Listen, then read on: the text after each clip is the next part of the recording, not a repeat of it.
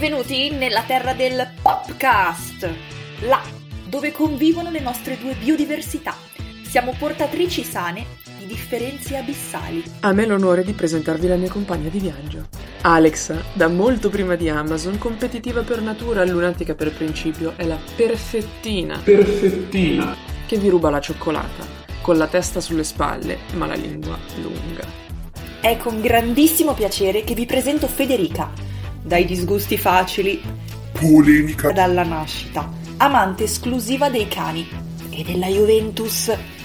È sempre stata quella intelligente che non si applicava, ma ora nel cassetto oltre ai sogni ha un 110 lode. Siamo accomunate dal sarcasmo e da 19 lunghissimi anni di amicizia, ma ne abbiamo solo 25. Se il popolo non va al podcast, il podcast va al popolo. Se il popolo non va al podcast, il podcast va al popolo. Se il popolo non va al podcast, il podcast va al popolo.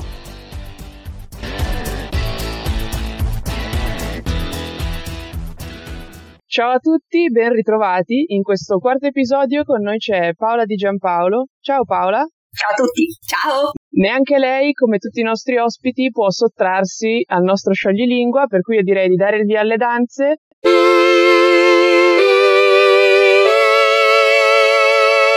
Scalda la mascella, streccia la lingua e rischiara la voce, che il battesimo del fuoco abbia inizio. Lascio la parola a te Paola, vai con lo scioglilingua. Oh mamma mia. Allora, se il popolo non va al podcast, il podcast va al popolo. Se il popolo non va al podcast, il podcast va al popolo. Se il popolo non va al podcast, il podcast va al popolo. Ci siamo alla grande. Le uniche eredi di Luca Giurato restiamo io e Alexa. Epimediologo. Epidemiologo. Epimediologo, cos'è il epimediologo? A parafuoco. Paola, innanzitutto grazie per aver accettato il nostro invito, perché non Grazie. ci capita tutti i giorni di ospitare una docente della Cattolica, fondatrice di un master all'università, esperta di editoria. Partiremmo proprio da questi indizi e, come nella settimana enigmistica, direi di unire questi puntini per arrivare a comporre un po' la tua immagine professionale. Di fatto costruisco dei ponti editoriali. Allora, insegno scenari e professioni dell'editoria web, e-commerce, metadati nei master editoria della Cattolica, di cui curo coordinamento e sviluppo, e del master booktelling ho anche realizzato il progetto. Seguo i progetti digitali di Vita e Pensiero, che è la casa editrice dell'università, e appunto eh, consulente per la formazione dell'Associazione Italiana Editori. Poi con alcuni amici abbiamo fondato con tre però che io progetti corsi di formazione, siti web o di e-commerce, dibattiti che aiuti gli allievi e le aziende a entrare in contatto, quindi occupandomi di stage and placement, di faccio faccio una sola cosa, cioè cerco di aiutare giovani editori, librerie a individuare i propri punti di forza, a colmare le proprie lacune, a farsi conoscere, insomma, a entrare in contatto con chi ha bisogno di loro. Io sono già affascinata e voglio già sapere di più, però prima ti devo dire che io avendo studiato in cattolica, a vita e pensiero ci ho lasciato giù qualche centinaia di euro in libreria tra libri per piacere e libri per studio. E io vago! Volevo sapere come ordini tu i libri nella tua libreria? C'è un criterio che usi? Hai una fissa come la mia? Allora, intanto quelli che appena entrano e li compro me li piazzo sul comodino e quindi ci stanno e sono tanti a dire il vero, quelli che voglio insomma nel- abbastanza nell'immediato voglio leggere e quelli in realtà che mi piace rileggere. E poi di fatto in giro per la casa sono sparpagliati i libri e io invece più che la casa editrice li ordino per da, da una parte i classici, i latini e greci, i classici italiani, poi la narrativa e quindi li divido proprio in eh, letteratura per lingua, letteratura italiana, inglese, americana, francese, spagnola, ispanica, tutto il reparto poi dei generi, gialli, horror, fantasy, fantascienza, poi tutto per argomento, non so, la storia, la politica, arte e poi io sono appassionata di musical e quindi tutta la zona dedicata a musica e musical e danza. Quindi a guardarsi non è molto ordinata la mia libreria, perché non è per ordine per colore, non è in ordine di casa editrice, non è in ordine, però all'interno di ogni reparto in ordine alfabetico, così riesco a trovarli, insomma, sì, ho anch'io le mie manie. Comunque sei molto più ordinata di me perché io sono molto meno professional di voi, sono più che altro un'ordinatrice casuale, quindi mi ci ritrovo solo io. Il piazzo un po' dove c'è posto. Infatti è bellissimo che davvero ce ne sono tantissimi di modi. Un mio amico ci ha proprio anche scritto un libro su questo, La biblioteca di casa, Enrico Guida, esplora tutti i modi per organizzarli e anche dà tanti consigli, cioè tanto per dire come sfruttare gli angoli nascosti della casa, perché insomma poi a un certo punto di spazio ce n'è poco. Ecco, io infatti ho segnato il titolo perché in casa mia di spazio non ce n'è più. A questo punto mi sembra comunque doveroso chiederti quale sia la tua top 3 di libri, visto che ne compri un sacco, addirittura li rileggi anche. Quindi so già che Federica dalla sua parte seguirà questo momento della tua classifica come un cielo manca in stile anni 90, come le figurine dei calciatori panini. So di chiederti uno sforzo non indifferente, ma ci puoi fare una classifica dei tuoi tre libri del cuore? Caspita, io già pensavo a un pari merito. Allora, sono molto diversi, eh. Biografia del silenzio di Pablo Dors, che è uno scrittore spagnolo, ha viaggiato molto in Oriente, in Africa, e questo è un libretto piccolo ma prezioso. Io l'ho letto, l'ho riletto, l'ho regalato molto. È, è di fatto una guida al silenzio, porta veramente a ragionare, a dire tutto, può costituire un'avventura, quindi coltivare un'amicizia, anche solo prepararti la cena, insomma, qualunque giornata è un'avventura per chi sappia viverla. E poi le poesie della Szymborska, che non so mai come si pronunci, quindi l'avrò pronunciato male, sono poesie che sono al tempo stesso acute e profonde, eppure sono molto leggibili, cioè un elogio alla quotidianità stupita, ma mai stupida. Poi invece tutt'altro, narrativa ma è anche grande letteratura, per esempio so, Il giorno della civetta di Leonardo Sciascia, non sono novità queste, c'è la storia, mafia, giallo, c'è senso civico, però c'è una scrittura fantastica, pulita, in cui niente è orpello, l'accessorio è stato tolto ma c'è tutto il necessario, che sembra poi apparentemente facilissima, una scrittura piana, dall'altro lato è grande letteratura. Meno male che sul terzo libro mi sono salvata perché se no il mio cielo manca sarebbe stato uno strazio. Allora poi adesso bisogna andare al manca. Ci proverò, perché anche da come ne hai parlato io sono già curiosa. Però adesso voglio tornare sul tuo piano professionale. Sappiamo che nel 2017 tu hai pubblicato un libro che parla di metadati e di come vendere meglio libri ed ebook. Quindi io e Ale torniamo molto volentieri a studiare in questo momento e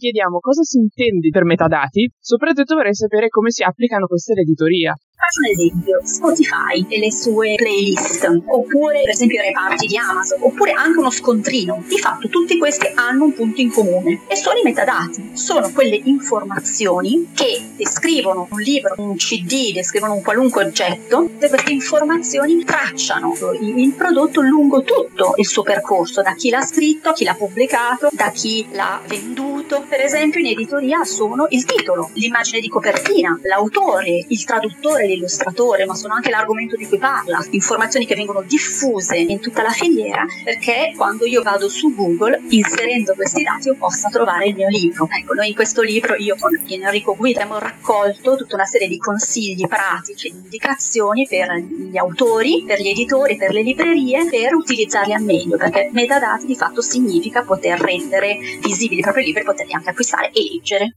Se tutti i professori ci avessero spiegato le cose in modo così lineare, ci saremmo forse laureate con un anno d'anticipo.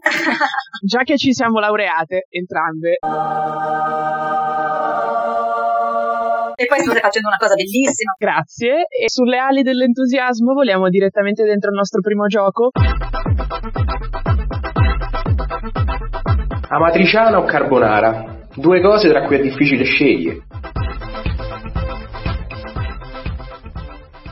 Non c'è scampo. Parto. Mondadori o Feltrinelli? Mondadori, perché c'è la poesia più raffinata e c'è al tempo stesso la cosa più trash e c'è la narrativa più appassionante, c'è di tutto, insomma. È la mia visione dell'editoria. Tutto può stupirti e tutto può incuriosire. Però io in realtà ho lavorato in tutte e due le case editrici, quindi io sono affezionata a tutte e due le case editrici, lo dico. Libro cartaceo o i reader? Qua dipende perché libro cartaceo tutta la vita, d'altra parte per tutte le cose, quindi qualcosa deve essere consultato rapidamente, assolutamente il digitale, puoi fare ricerche incrociate, puoi anche poterle consultare in qualunque momento. Per la mia lettura personale assolutamente libro cartaceo. Una. Federico Moccia o Fabio Volo? Ullala. Scherzavo? No, scherzavo. non ti chiederei mai di scegliere tra uno di loro due. La vera domanda, infatti, è Poirot o Sherlock Holmes? Poirot. Anche lui è il mio preferito, un po' perché nasce da una penna femminile, un po' perché mi piace come riesca ad essere sempre così estremamente contemporaneo, nonostante sia stato scritto veramente tantissimi anni fa. E poi c'è questo lato sornione Invece un po' Sherlock Holmes è quell'intelligenza un po' stucchevole. Eh. Questi giudizi mi fanno impazzire perché mi piace quando si spara a zero su personaggi altrui. Io amo giudicare. Comunque, prima abbiamo menzionato il nostro passato da studentesse, no? Che, tra parentesi, non avrei mai pensato di dirlo, ma un pochino mi manca. No, no, no, no, no, no, grazie. E ci incuriosisce come tu sia passata da una parte dell'aula all'altra, no? Da studentessa a docente. Quindi ci piacerebbe sapere che effetto ti ha fatto questo cambio di prospettiva, ma, attenzione, attenzione Soprattutto sapere se vi accorgete quando non capiamo niente, quando siamo al telefono, quando cerchiamo di copiare. Direi di sì. Secondo me è stato molto bello, io sono molto contenta di questo passaggio finito di lavorare nella libreria online internazionale, sono tornata a salutare i miei docenti, quelli del master, ora si chiamava Scuole Specialiste Editoriali, e loro cercavano qualcuno che si occupasse di tutto il coordinamento. Ho accettato subito perché ero rimasta molto affezionata, mi è piaciuta l'esperienza e poi volevo portare a quel punto insomma la mia esperienza professionale sul campo non ci sono docenti universitari in senso stretto, siamo tutti professionisti, molti di noi sono ex allievi. Quello che mi piace di fatto è scegliere i docenti migliori sentire le loro storie con le passioni più diverse e cercare di trovare e fare quel match tra loro e le aziende più giuste nel ruolo più giusto, insomma, è una cosa molto appassionante. È bello. E ci accorgiamo se uno scopiazza. Studenti nuovi che siete all'ascolto dovete affinare delle tecniche migliori. Io voglio comunque sfruttare le tue competenze ancora un attimo e farti una domanda su qual è lo stato attuale di salute del settore dell'editoria e soprattutto come le librerie fisiche possono far fronte alla competenza di un gigante come Amazon come tutto il mondo economico sta vivendo comunque una situazione che no, non è facile. Tanto eh, c'è da dire che l'industria editoriale è la prima industria del comparto dell'industria culturale, cioè non, non, lo si immagina mai, ma insomma il suo giro di fatturato è il più grande rispetto addirittura anche alla tv, al cinema, alla musica, e quindi non è proprio un'ultima arrivata. L'editoria libraria è un mondo che è comunque in continuo movimento, sempre più digitalizzato, sempre più internazionale, sicuramente affollato di player, di contenuti, di editori, di canali di vendita. Certamente questa emergenza Covid ha messo a dura prova il tutto. Immaginate fiere bloccate, presentazioni bloccate, lanci dei nuovi libri bloccati. Di fatto l'editoria ha trovato, e per esempio su questo noi abbiamo sempre sostenuto quanto sia importante, l'alleanza tra web, social, e-commerce per promuovere, comunicare, sostenere e vendere anche libri fisici. Quindi sono state organizzate fiere in formato digitale, presentazioni, tutti gli eventi, quindi l'editoria è un settore nel quale servono competenze, nel quale serve allenare un'analisi per individuare i bisogni e per rispondere con giuste proposte come si combatte la concorrenza Amazon? Allora, da un lato io non credo sia da combattere. Amazon svolge un ruolo importante, così come tutte le altre librerie online. Consente eh, chi non può fisicamente andare in libreria, a chi non ha una libreria nel proprio paese, a chi ha bisogno di un libro che non trova. Tutto ciò l'e-commerce lo consente. Ho un'infinità di possibilità, un milione di titoli, cioè è un enorme bacino. Amazon va combattuta sul fronte sindacale e giuridico nel momento in cui ha delle condizioni non buone per i propri dipendenti, nel momento in cui non paga le tasse in Italia, ma non esistono canali di vendita buoni o canali di vendita cattivi. No, esistono canali di vendita diversi che rispondono a diverse esigenze di diverse persone in diversi momenti della loro vita. Questa risposta ci soddisfa moltissimo perché ci hai dato un cambio di prospettiva, nel senso che la concorrenza fa bene perché permette di far coesistere due mondi che non per forza si devono autoescludere, ma possono fornire degli insight per potersi migliorare vicendevolmente. Vorrei proprio citare una frase che abbiamo trovato sul sito ufficiale del master universitario che hai fondato. Abbiamo letto questa tua dichiarazione. Io leggo perché voglio infiniti punti di vista. Questo modo di pensare ci piace. Dopotutto, la prospettiva appunto non esisterebbe se non ci fossero almeno due punti di vista differenti. Ma non esiste prospettiva senza due punti di vista. Ti volevamo chiedere se ti fosse mai capitato che un libro ti facesse rivalutare il tuo pensiero in merito ad un argomento, ad un tema. Da un lato, un libro che avevo snobbato per un sacco di tempo, che è Messaggio per un'aquila che si crede un pollo. È stato un grande successo, però è stato presentato come testo del pensiero positivo, una copertina orribile. Poi ho comprato e ho detto, ah, dai, vediamo per curiosità. In realtà io l'ho trovato veramente bello. Lui, Anthony De Mello, era uno psicologo gesuita. In questo libretto raccoglie le sue lezioni, insomma, non è proprio organico. Però mi ha consentito di cambiare veramente prospettiva su tante cose. Per esempio, l'idea di questo continuo anche senso di colpa che è un po' diffuso per tutti ti, ti porta veramente a superarlo, oppure dall'altro lato l'invito a anche analizzare momenti difficili per capire, vedere, mettersi nell'ottica dello scienziato che dice che guarda formiche, lui non sta giudicando, non sta dicendo le formiche stanno facendo bene, le formiche stanno facendo male. Questo può essere applicato a tutti noi, i propri pensieri, le proprie emozioni, osservarle senza giudicare. È stato molto liberatorio.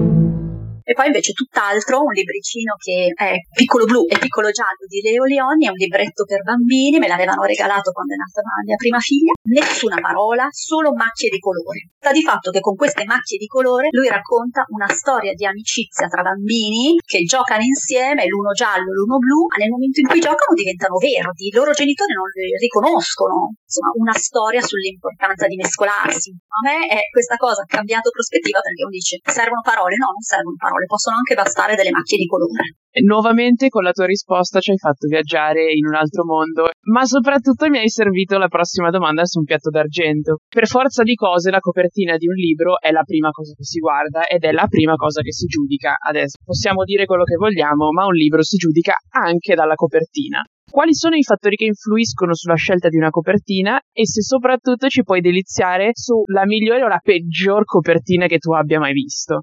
Di fatto la copertina è fondamentale perché ognuno dedica a osservare una copertina magari frazioni di secondo. In quelle frazioni di secondo deve curiosire, deve passare cos'è questo libro. È difficile, non riesco a dire la migliore o la peggiore, Tipicamente la migliore è quella che riesce proprio a darti questo, che sia evocativa, che ti catturi l'attenzione, che immediatamente ti riporti a chi l'ha scritto, di cosa parla, qual è il tono. Anche solo attraverso un accostamento di colori stringono un patto con il lettore. Io ti sto promettendo questo, eh, le persone scelgono soprattutto in base all'argomento, che sembra banale, ma eh, non è facile sintetizzarlo tema. Assolutamente sì, e anzi io mi reputo abbastanza similare nel modo di pensare al campione rappresentativo che tu hai appena accennato, perché per me l'argomento è fondamentale. Bene o male i libri che mi piacciono, mi piacciono tanto, sono sempre un po' gli stessi. Invece adesso arriva il nostro cavallo di battaglia. È arrivato il momento di Hot potato. Dove l'unica regola è rispondere alla stessa velocità con cui si lancerebbe una patata bollente. Vai. Da bambina volevi diventare? Cartolaia. Fai il verso di un animale. Rock, rock. Canta una canzone. Oh. una cosa che odi. Uh, dunque, mm, il triste. Fai un'imitazione. Oh. La parolaccia che dici più spesso. Arriverò ultimissima. L'app di cui non puoi fare a meno. L'app di cui non posso fare a meno. Vediamo. Libreria online. Un cantante che ascolti di cui ti vergogni. Ah, Stromae? Non so dire basta a... Cioccolato.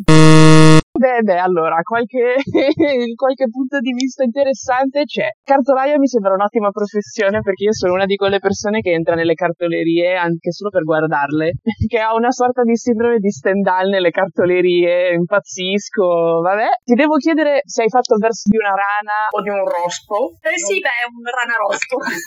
Poi ci, ci sono stati dei mini ictus sulla canzone e sull'imitazione. Presidente? Presidente? Oh, ho sempre cantato orrendamente, ballato tanto ogni sorta di cosa.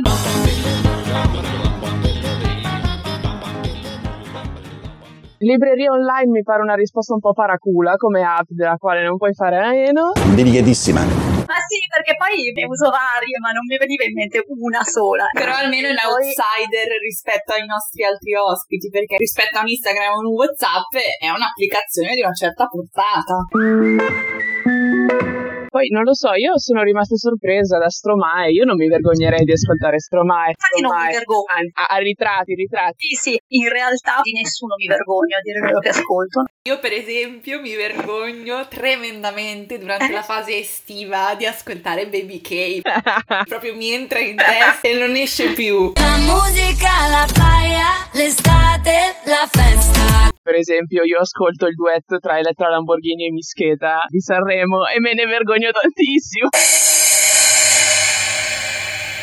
Tra un libro e l'altro due figlie le hai fatte e se non abbiamo sbagliato i conti ora entrambe vanno al liceo, quindi possono tranquillamente farci da campione rappresentativo per la prossima domanda, cioè la passione per la lettura secondo te si può trasmettere oppure è come l'altezza che ce l'hai o non ce l'hai? No, secondo me trasmettere nel senso di imporre serve veramente a poco. Quello che sicuramente mh, funziona è l'esempio e a dire il vero anche qui indagini specifiche che mettono in rapporto strettamente passione per la lettura dei ragazzi comunque con il fatto che in casa ci siano libri. Poi chiaramente ognuno libero di scoprirseli anche se in casa non li ha, quindi insomma sì, passione per la lettura si può trasmettere per osmosi, ecco, non tanto per um, consigli mirati, noiosi imposizioni e poi può anche essere una cosa comunque che scatta in un momento diverso della vita. No? Benissimo, noi prima di salutarci volevamo sollevare un'ultima questione. Prima di porti la domanda, però ti devo dire che il politically correct al podcast non esiste. Cosa pensi dei libri dei personaggi famosi? Ma cosa immagini? Non so, Totti, queste cose così. Ma anche Sì. Barbara D'Urso ci piazzerei. Però qui mi sa che ti deludo. Ti dico solo, cioè come mi ha risposto quella che insomma libri di questo tipo li fa. Io faccio libri di non lettori per non lettori. Però il tema è che non ci sono libri di serie A e di serie B. Insomma, non mi dite che leggete sempre Proust. Io sono un po' l'esempio lampante di ciò che hai appena detto, nel senso che sono passata dal liceo a leggermi per diletto, giuro, la coscienza di Zeno, ecco, a certo. comprare l'unico libro di personaggio famoso però che ho in casa, e questo lo devo dire, è di Francesca Piccinini, che è la giocatrice di pallavolo, campionessa Ma mondiale. sì, ma perché no?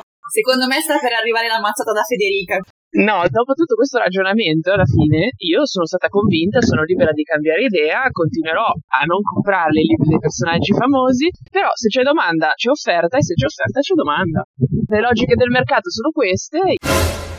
Bisogna avere un'ottica di grande rispetto nei confronti della gente. Per esempio, una delle prime cose che insegno ai ragazzi è guardate le classifiche. Tendenzialmente chi viene da percorsi umanistici e dice la classifica neanche la vede, ma si tanto sarà tutta fuffa.